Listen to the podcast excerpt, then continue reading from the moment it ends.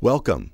We trust you will be encouraged by this message from Mahesh and Bonnie Chavda by Chavda Ministries International. Real love, real people, real power. uh, I would like for you to turn to in the Old Testament to Exodus chapter 12. And while you're turning there, I want to mention we just got a text from Pastor Darren Stott, who that's pastor one of the sister churches that Bonnie went and led the revival meetings a few weeks ago. And then they have taken a team to the Ukraine, and they are now they did what they could, and now they're coming out of it. Uh, some of the most heartrending stories of hurt and pain and destruction from the bombing.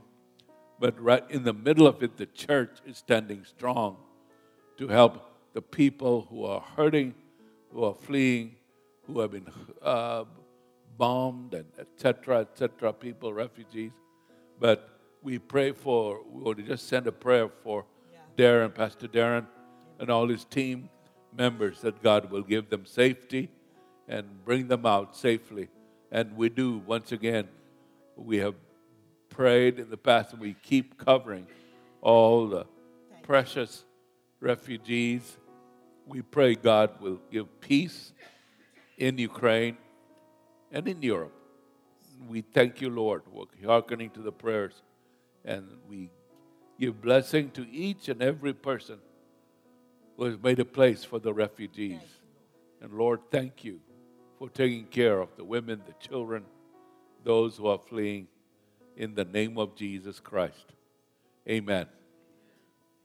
Now, we're going to, these coming days, I want to say next Sunday, we're going to be celebrating and honoring Palm Sunday. So we'll have little palms and we're going to be waving and saying Hosanna. If we cannot pronounce Hosanna, come to us, we'll give you lessons. Say Hosanna in the highest. And, and we're going to welcome the amazing entrance of the Lord Jesus, the triumphant entrance into Jerusalem, and that it goes the next few days into the passion of the Lord Jesus Himself. And then the Sunday next, we honor Easter Sunday, the Resurrection Sunday. So, but a lot of those events that uh, we are going to honor and celebrate, the key is in this chapter. And uh, so it's a, it's a, it talks about the grace of God. Say grace. grace. As few other chapters, it is one of the most important chapters in the Word of God. So I'm glad we could get into the scriptures this morning. Say grace, grace. Grace, grace. Amen. So we have a you have a forgiving God and a healing God and a delivering God. It, one of the names of God is Jehovah Jireh, as I said, provider. He's also Jehovah Roi, the Lord our shepherd. He's also Jehovah Rapha, the Lord our healer, and goes on. Jehovah Sabaoth, the captain of the armies of the living God. All the covenant names of God are in him. But I referred to that scripture that so in the New Testament also, this is Jesus is the Lamb of God. It's one of the most significant titles because every family is transformed because the Lamb took on himself all our sins and the negative aspects, curse, shadows in our lives, and went to Calvary. And it says, Scripture says, by his stripes we are healed. And of course, Galatians tells us, as he hung on the Calvary and went through the most excruciating pain and suffering and bruising, that he was taking the curses of all mankind. And so the curse is broken. And I've seen the results, literally, of shadows and tormenting spirits going from people. And years later, I come back, I get a chance to see their lives, and they have been transformed because it's Jesus who delivered them, not men, not counseling. And in the last several years, especially last 50, 60 years, we have really promoted them. It's really humanism that if you have counseling, if you have some, maybe it'll do something, but over and over. From the early, uh, from mid 60s on, there were several organizations uh, that we have a revival of the Holy Spirit, and we found like uh, several organizations that would minister to young people who, even then, in the 60s onwards, there was a lot of drugs that affected society here in our nation. And lives were transformed, and people delivered, and many of them uh, were called to the ministry. So I've been around some of those pastors who were so, I mean, they were really, really hurting, but completely addicted, and then the power of God came. So it was the grace. They did not deserve it, but the grace of our Lord Jesus Christ came. But here is a picture in Exodus, Exodus 12. Uh, in type, it shows God's plan to save you and I, to save the whole of mankind. And uh, so the story goes, and in fact, here is where um, in Egypt, this is a story that takes place. It says, Now the Lord spoke to Moses and Aaron in the land of Egypt, saying, This month shall be your beginning of months. It shall be the first month of the year to you. Are you there? Do you see that word? Okay. Speak to all the congregation of Israel, saying, On the tenth of this month, every man shall take for himself a lamb, according to the house of his father, a lamb for a household.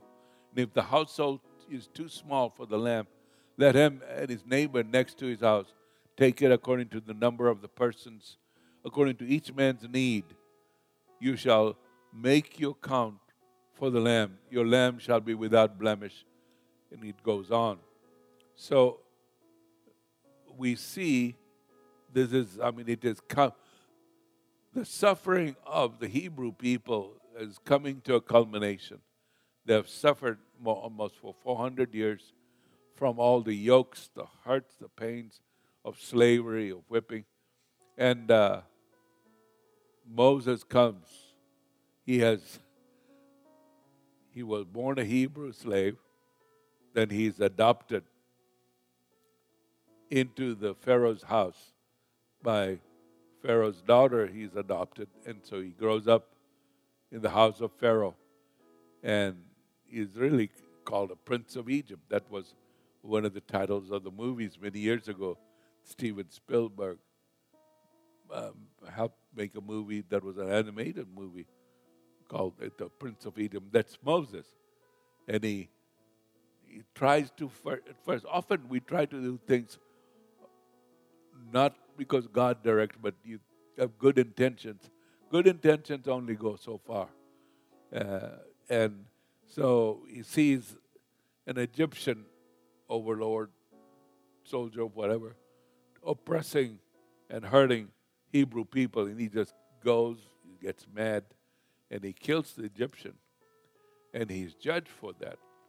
And he's exiled from Egypt. And he's exiled for 40 years. And then he returns and he meets the Lord the burning bush experience. And the Lord gives him instruction Go, my people are suffering, and you will have the word of salvation, of redemption for my people. That's where Moses cries out to Pharaoh, Let my people go. And uh, then the Lord, this is the start of this was Jacob during the time of famine he hears from the Lord and he takes he and his big family to Egypt to escape the yokes, the hurts of famine.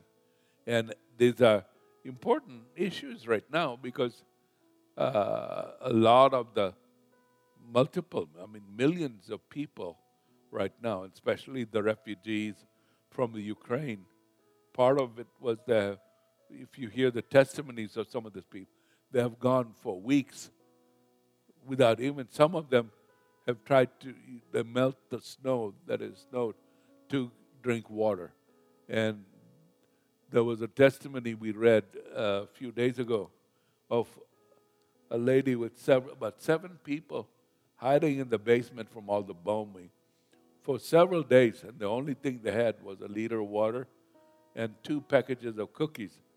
And I mean, amazing miracle testimony that said they lived off those cookies for several days and they seemed to multiply. That there was no natural answer how those two packages could last them for several days, seven people, and they were quite satisfied. So the, the Pharaoh at that time of Egypt, the most powerful nation on earth, has favor for Joseph and his children. And jo- I mean Jacob uh, and his family. And then Joseph comes along and uh, he becomes the prime minister of Egypt. Very powerful. It's, it's very successful, etc. But the years pass, and then a Pharaoh comes who is not favorable to the Hebrew people, and they find themselves as slaves, and this goes on for many decades of suffering and slavery. So that's when Moses is able to come. And do you have that little bitty video I have? Well, I just wanted to show. And uh, this is from the movie, The Ten Commandments. Some of you, how many of you have watched it with Charlton Heston? So I used to say when I go to heaven and they introduce me to Moses, and he's a short, fat individual. Uh, I'm going to be somewhat disappointed. I'm going to say, You're not Moses. Charlton Heston is Moses. But anyway, uh, don't, I repent for any negative statement there. But here is just a folk movie, but it's, it's quite nicely done. Uh, here's an example. Look! There! Where he struck the river. He, he bleeds. The water turns to. Blood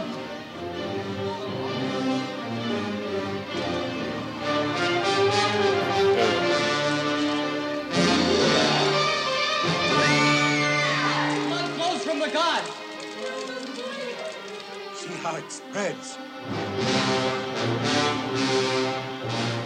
It is blood.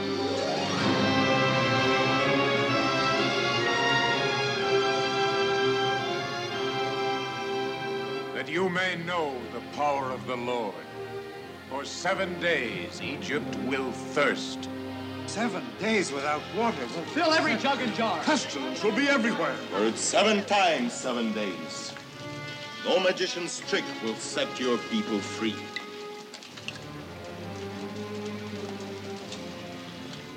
Sacred water, make pure the flood from which you came.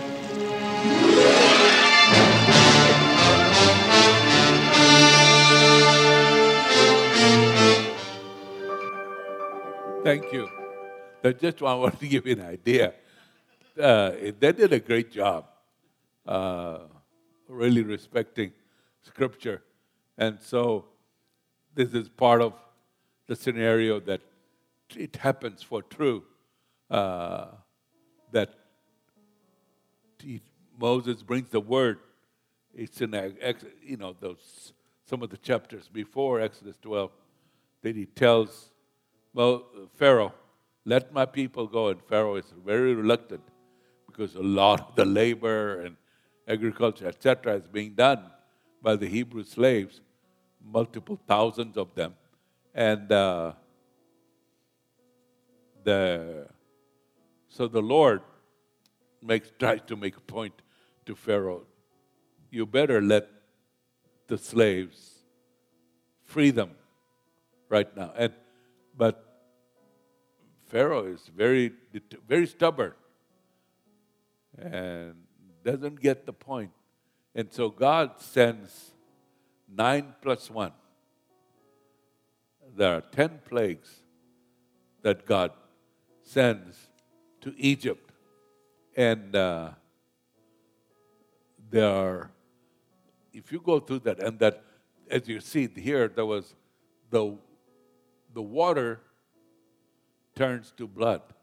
Basically, it kills all the fish in the Nile River. They are starving, many of them. Um, for seven days, all the waters are turned to blood. They're just one of the examples. So um, you find some of you may have seen. I, I watch movies from time to time. Uh, maybe one day I'll give you a report of a Hallmark movie, I'm reluctant to do that. I'm just kidding. But uh, they do communicate really well. And you may have seen a movie, it's somewhat silly movie, but called The Gods of Egypt. It came out last year, I believe. But it gives you an idea that in that culture, this was very real uh, about 4,000 years ago. But Egypt was the most powerful of the civilized nation, most powerful economy, most powerful army, and uh, to oppose them was going to be an almost impossible task to oppose Egypt. And then they worshipped. That's why I pointed to that.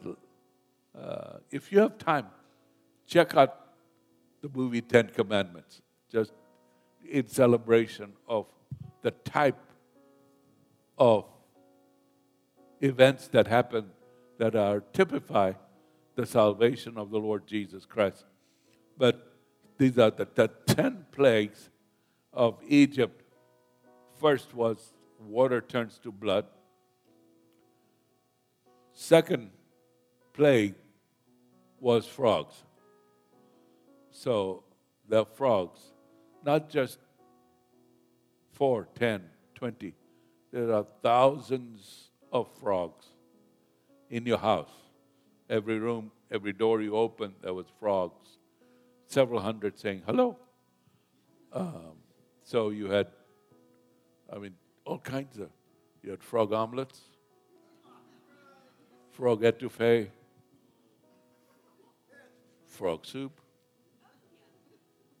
fried frogs, frog legs I've eaten, and they're good.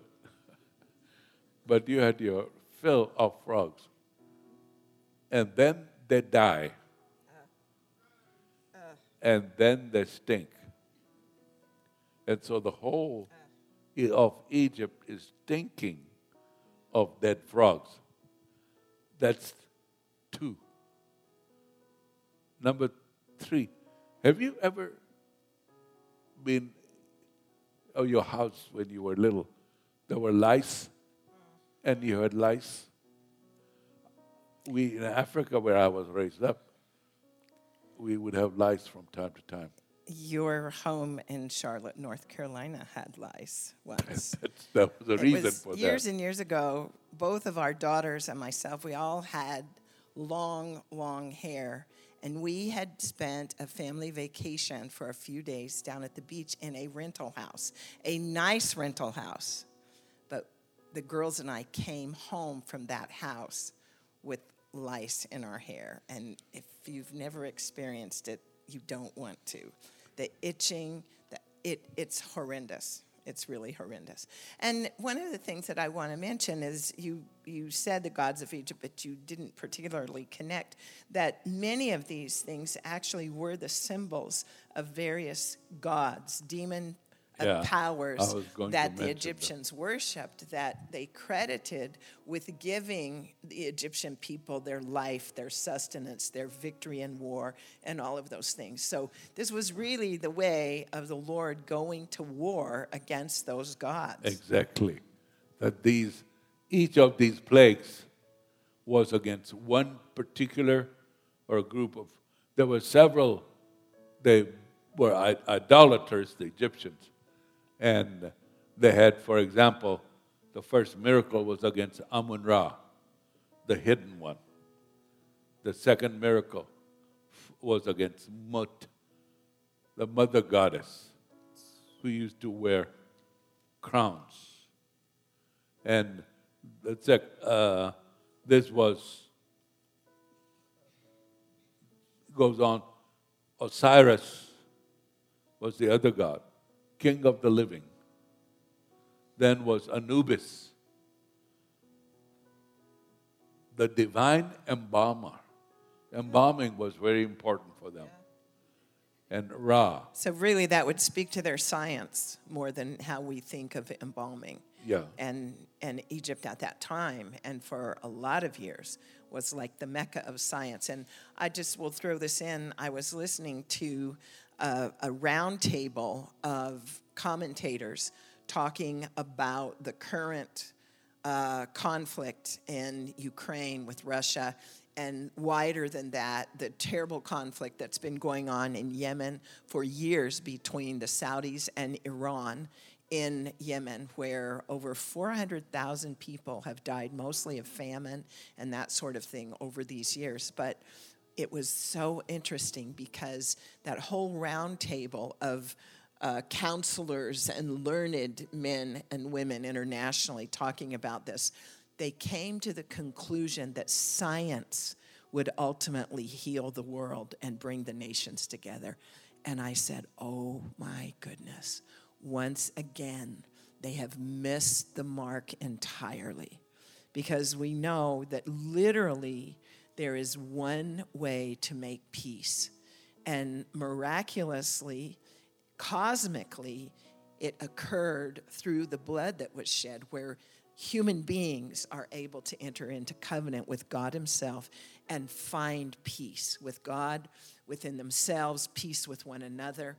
But that there there is no other way except through the blood, and it's it's you know the the continual declaration of Scripture that there is peace through the blood, through the blood of Jesus.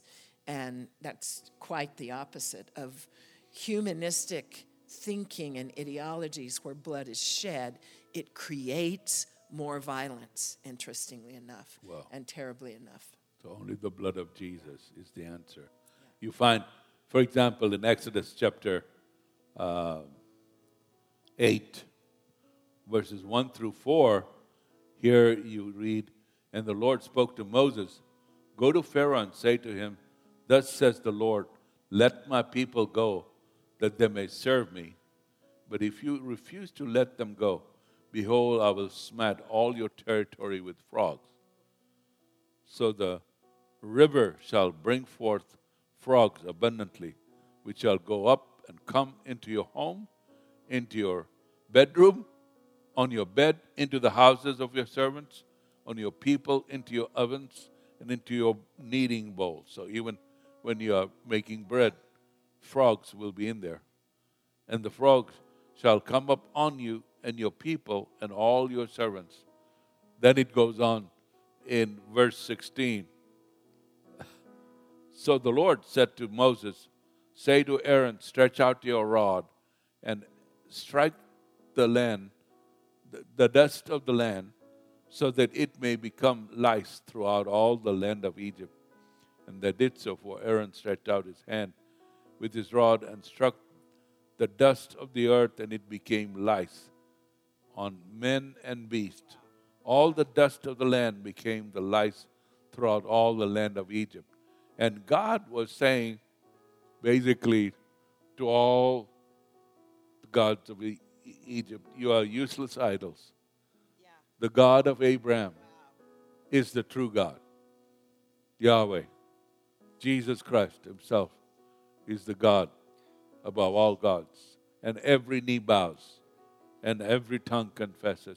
So these are examples. This is uh, one of the first Passovers that I really felt like looking at more in detail at what each of these plagues meant. And so it wasn't just showing, of course, the magnificence.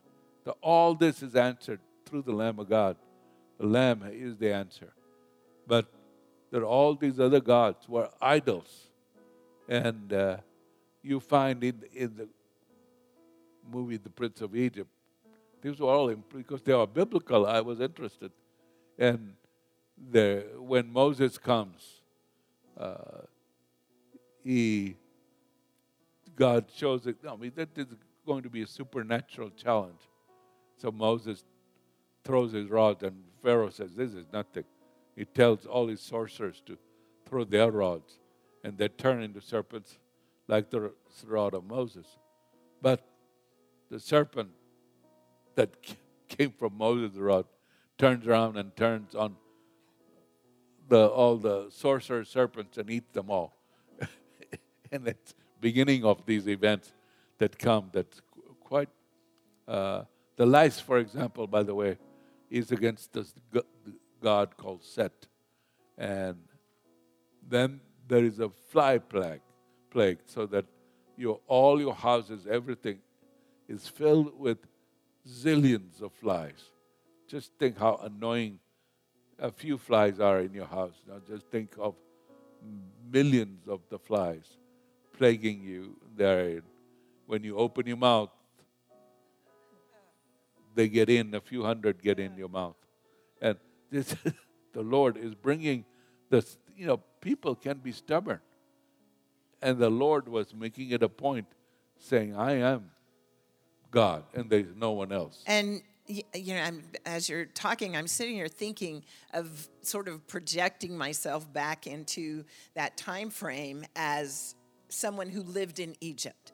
And that maybe in my regular life, these various idols with these symbolisms would have been venerated things that i looked to for life and that i honored and you know had that reverence towards as though they had power for good towards me or um, you know, for uh, furthering any prayers that I might pray, even against my enemies or whatever.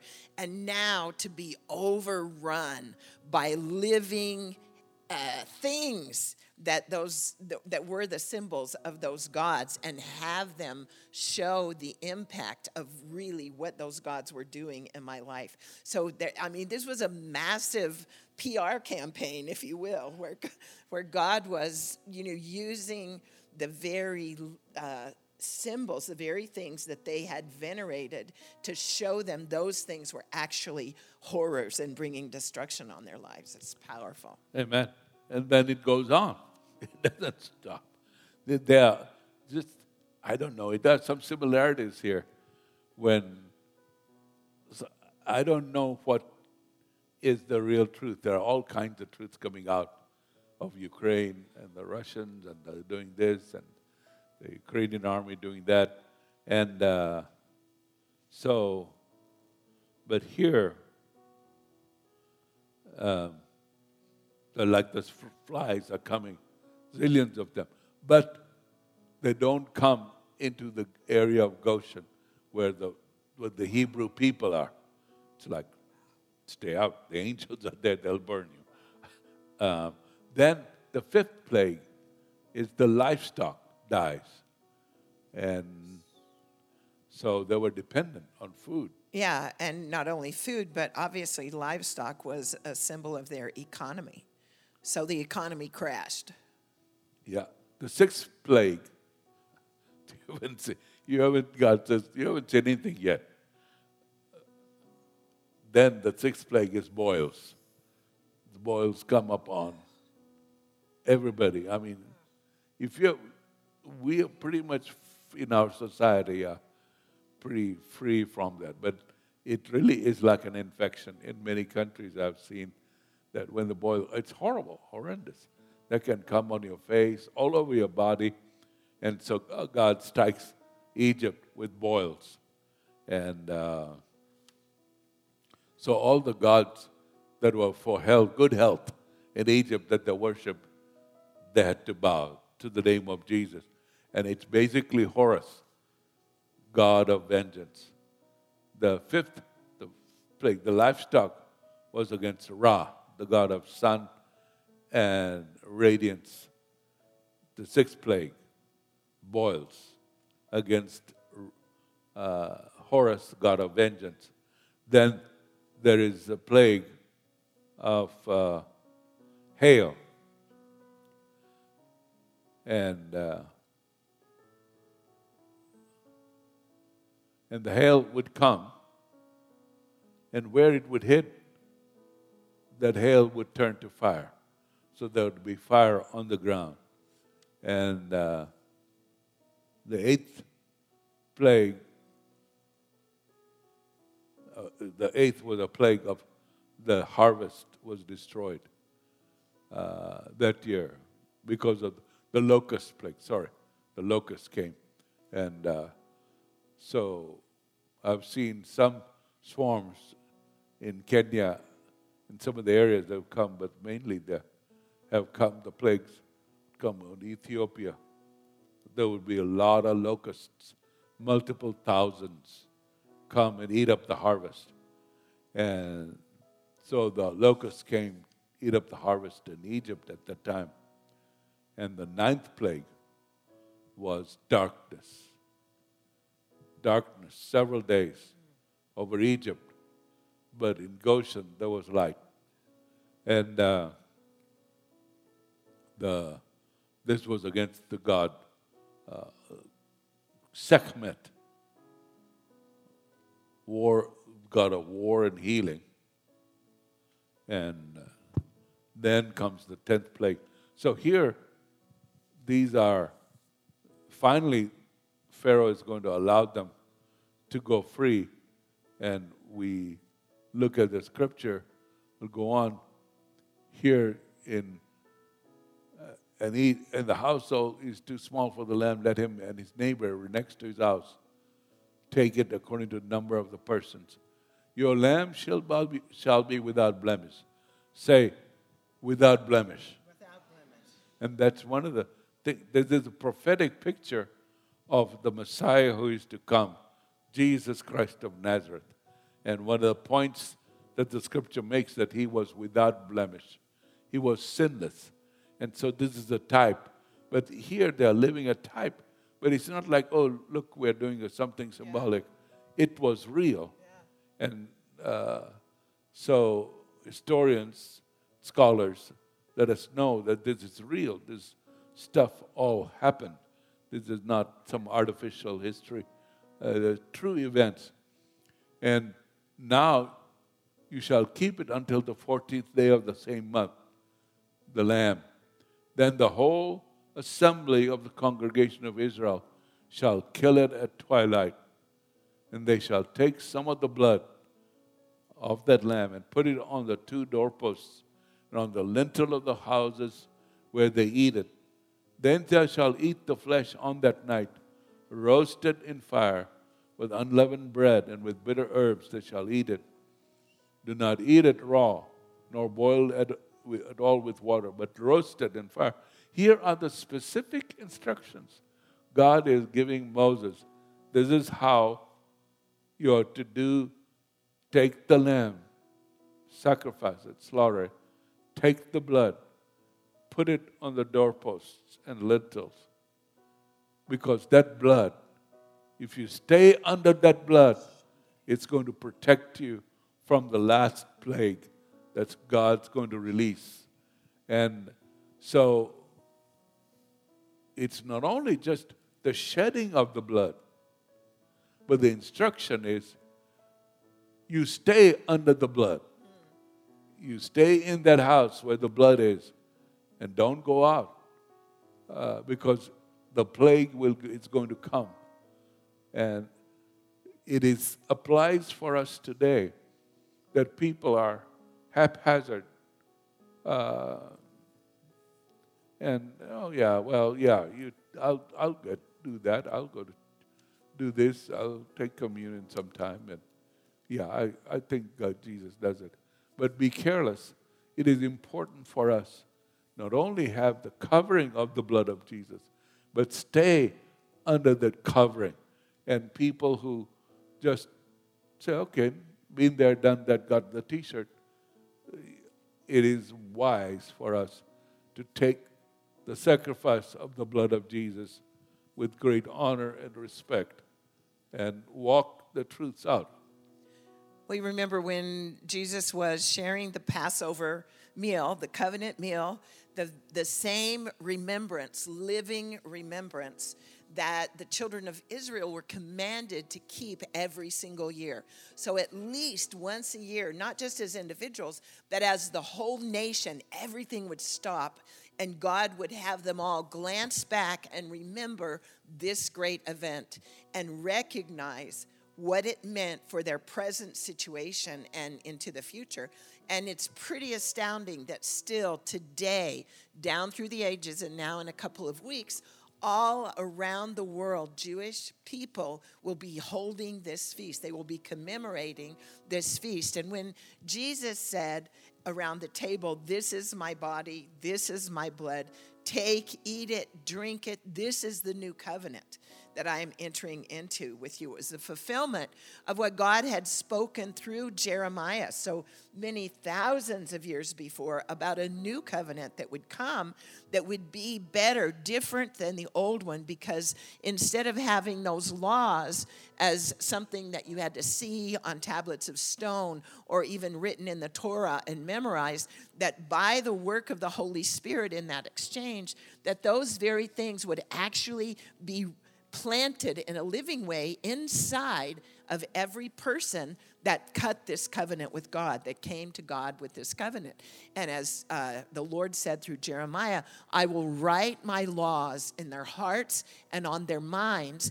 And it says there that they won't even have to say to one another, Do you know the Lord? For they would all know me from the least to the greatest. And you think about what's happening right now with the revival uh, with the school where Diana's working, for instance.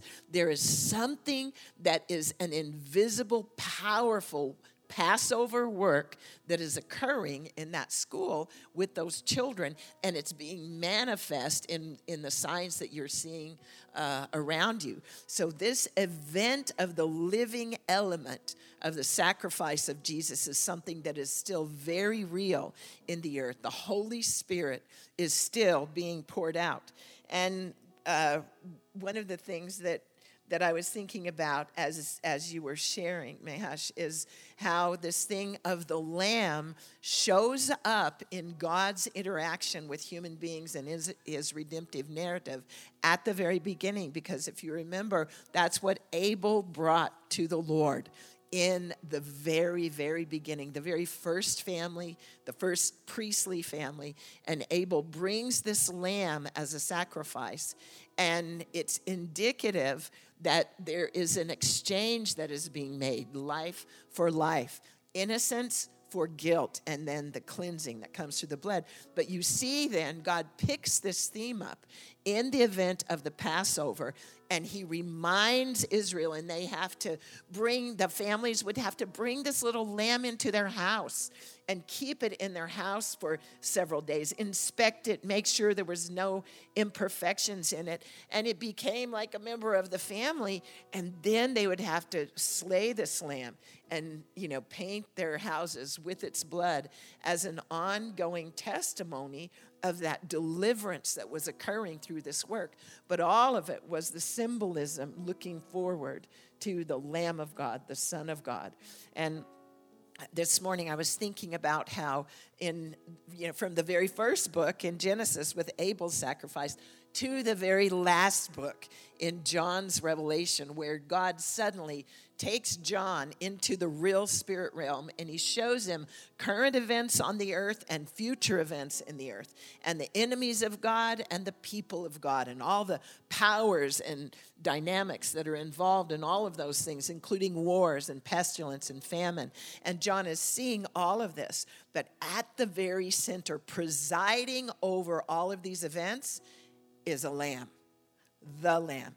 And ultimately, at the end of the age, once again, we'll see that the destination of every person and every nation is to that Lamb who ultimately is there in the midst of the holy city, the eternal city. So, and and the, that's the thing that as these plagues were happening, the news of this spread all over it wasn't just Egypt. There were other nations that were rulers, kings, etc. They heard this is happening. So it was not just restricted to Egypt. Others heard and they feared. In a sense, they had respect that above all of the gods of Egypt, the God of Israel, Yahweh is God. And every knee bows. So on the last plague, the last plague is the death of the firstborn. And uh, find that it is against the god Geb, the god called God of the earth. And that was the last, the last plague, was the death of firstborn. Everyone in Egypt, whoever did not have the blood of the lamb. So it did not matter. You could be Hebrew and say, No, I don't believe all of that.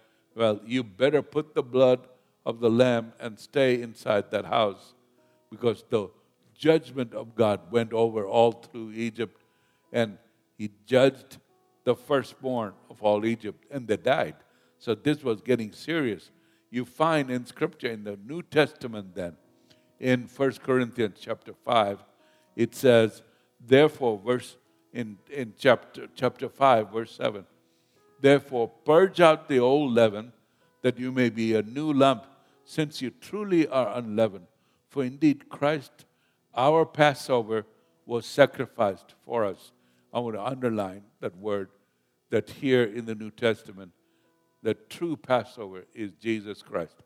And the Passover, Jesus Christ, has been sacrificed. Therefore, exercise faith in him and receive the blessing of Passover. And what happened as they honored this, then uh, Pharaoh released them all. They were able to escape, not just for a few days, but entirely. They left Egypt. They were delivered from the oppression of the gods of Egypt. The, every shadow of the curses that had come over them, from boils to field lice to whatever, that they are delivered. They are able to march out of Egypt, and all the other nations of the earth respected, had a respect for the God of Abraham, Isaac, and Jacob. And the judgment came on everyone not covered by the blood. And here you find in Exodus 12, it's important that God is giving specific instructions. This is what you are to do. Take the lamb, keep it.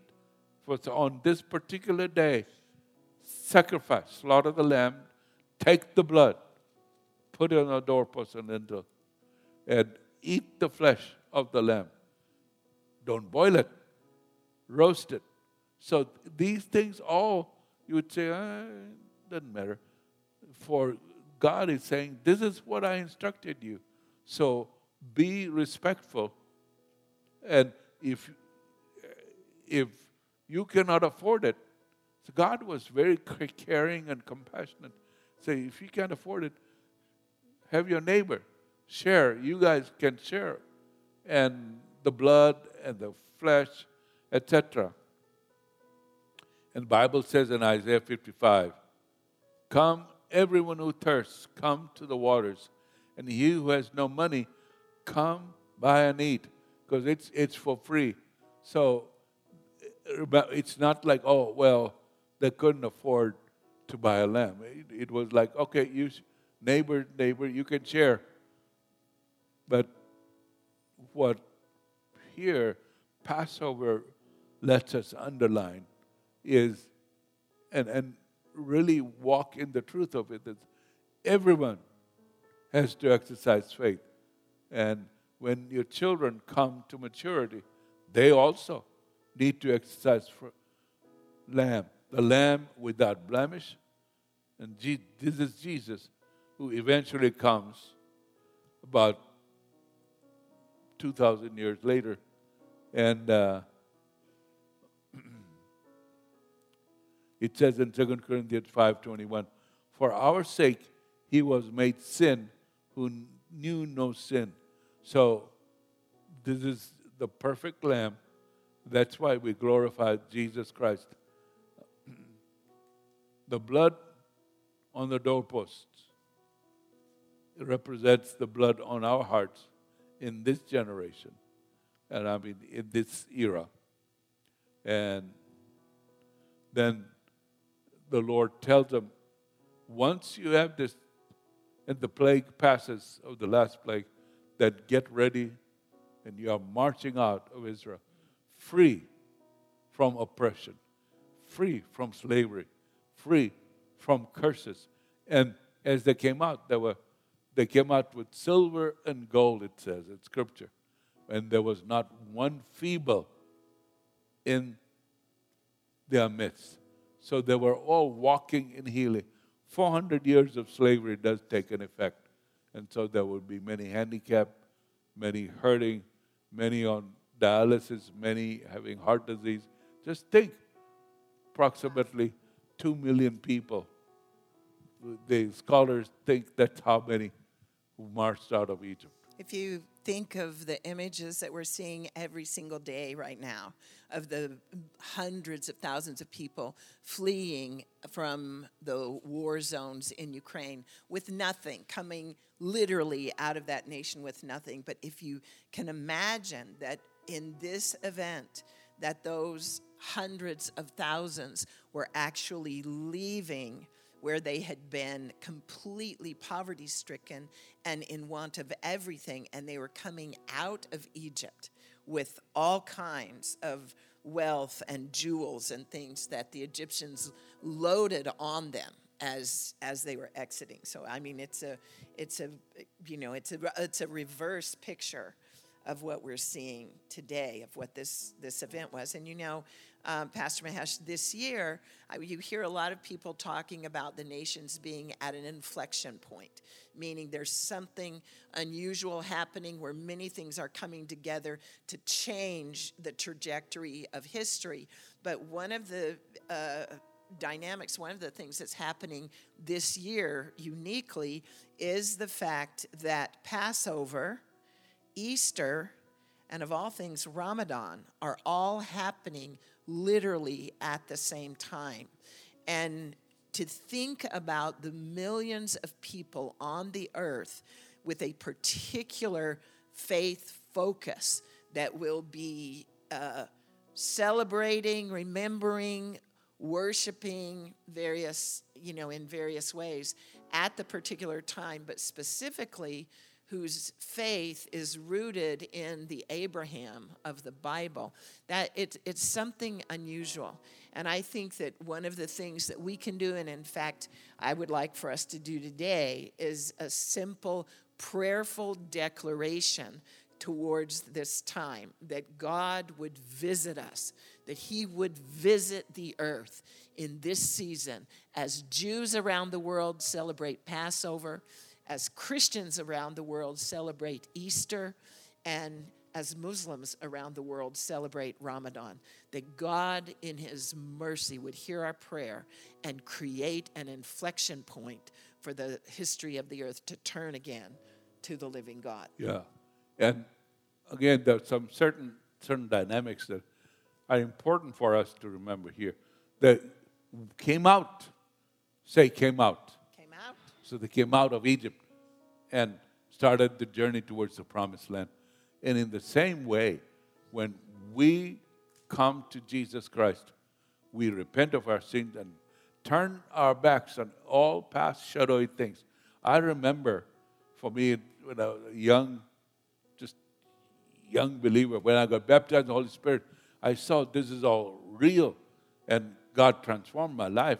But one of the things was I had a whole bunch of in the graduate school, I had a great number of friends that were all intellectuals, and many of them were anti-war demonstrators, that all that, but they were not believers. And I was the Lord put a desire in my. I could not, on a day-to-day friendship, fellowship. They were not my family in a sense. Believers. I was in the family of God and I had to have, you must choose the right friends and make a break. Sometimes people continue their very fleshly way of acting, even though they have been saved. And so there are certain things that, I mean, we, you can witness, you can pray, you can be gracious, but you cannot do the same things that you used to do. There is a change. You belong to the Lord. And uh, the other point is the Lord here in Exodus points out, He says, When I see the blood, I will pass over you. It does not say, When I see you. So remember, it's the blood that's the key. When I see the blood, you can experience. This is where the word Passover comes. The judgment is going to come on the firstborn and uh, all of Egypt, but the firstborn dies. But the blood covers all the believers. This is the Lord's Passover. And then you see uh, in Revelations 5, one of the most inspiring scriptures for me. And so I, it says in Revelations 5 4, so I wept much because no one was found worthy to open and read the scroll or to look at it. But one of the elders said to me, Do not weep. Behold, the lion of the tribe of Judah, the root of David, has prevailed to open the scroll, to loose its seven seals. And I looked, and behold, in the midst of the throne and of the four living creatures, and in the midst of the elders stood a lamb, as though it had been slain, having seven horns and seven eyes, which are the seven spirits of God, sent out into all the earth. Then he came and took the scroll out of the right hand of him who sat on the throne. Now, when he had taken the scroll, the four living creatures and the 24 elders fell down before the Lamb, each having a harp and golden bowls full of incense. This is a scenario of heaven, which are the prayers of the saints. They sang a new song saying, You are worthy to take the scroll and to open its seals, for you were slain and have redeemed us to God by your blood out of every tribe and tongue and people and nation. And they have made us kings and priests to our God. We shall reign on the earth. So the blood Amen. has made you and changes Amen. your very identity out of every tribe, tongue, and people and nation. And You have give, been given a new identity because of the Passover lamb. Now, He has made you kings and priests to our God. That's awesome. That is awesome. That is awesome. Hallelujah. And so, as kings who rule and reign righteously, and as priests who stand in the gap on behalf of the people, who represent the Lord to the people and represent the people to the Lord. Let's stand up together and make a priestly, prayerful declaration. Very short, literally being made up on the spot. So I'm just thinking about some of the things that we've heard. Let's say this We're leaving Egypt. Egypt and all its gods, and all its ways, and all its afflictions behind, taking no baggage with us. We're entering fully into our inheritance a good land, a fat land from conquered slave to conquering warrior from empty handed to inheritor of all things, from not a people to the people of God. All he wants is my yes, and Jesus does the rest. And so we declare into the atmosphere over our earth, our city, our family, our nation, the nations. Thus saith the Lord, through the blood of Jesus, let my people go. Amen.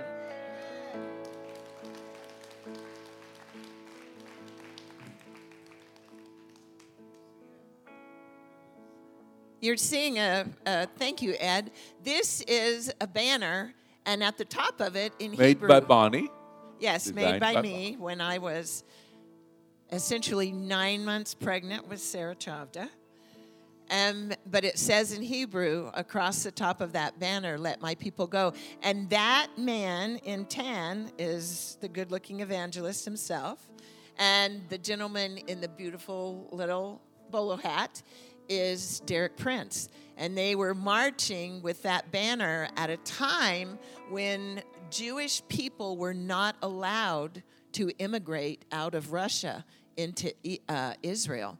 And we were part of a movement of raising money and appealing to national leaders and creating a movement to let the Jewish people come out of Russia and immigrate back to Israel. And we actually got to be in Tel Aviv when some of the first plane loads came down of these ancient people, some of them Holocaust survivors, uh, that were, were getting to fulfill and, and witness and handle with their own hands the thing that they had prayed every year at Passover next year in Jerusalem. And so it continues. This Passover feast, and as we, you know, come into the Passover season, we also recognize that's why we take communion every time we get together because it literally is for us an entering in again to this covenant with God and with one another, where there are better things that are being spoken for us through the blood. Amen. And remember what the scripture in Psalm 107 say, I'm debt free. I'm debt free.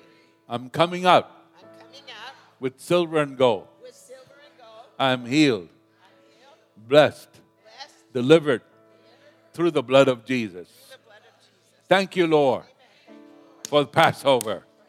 Amen. Give him a big clap. Thank you, Lord. Hallelujah.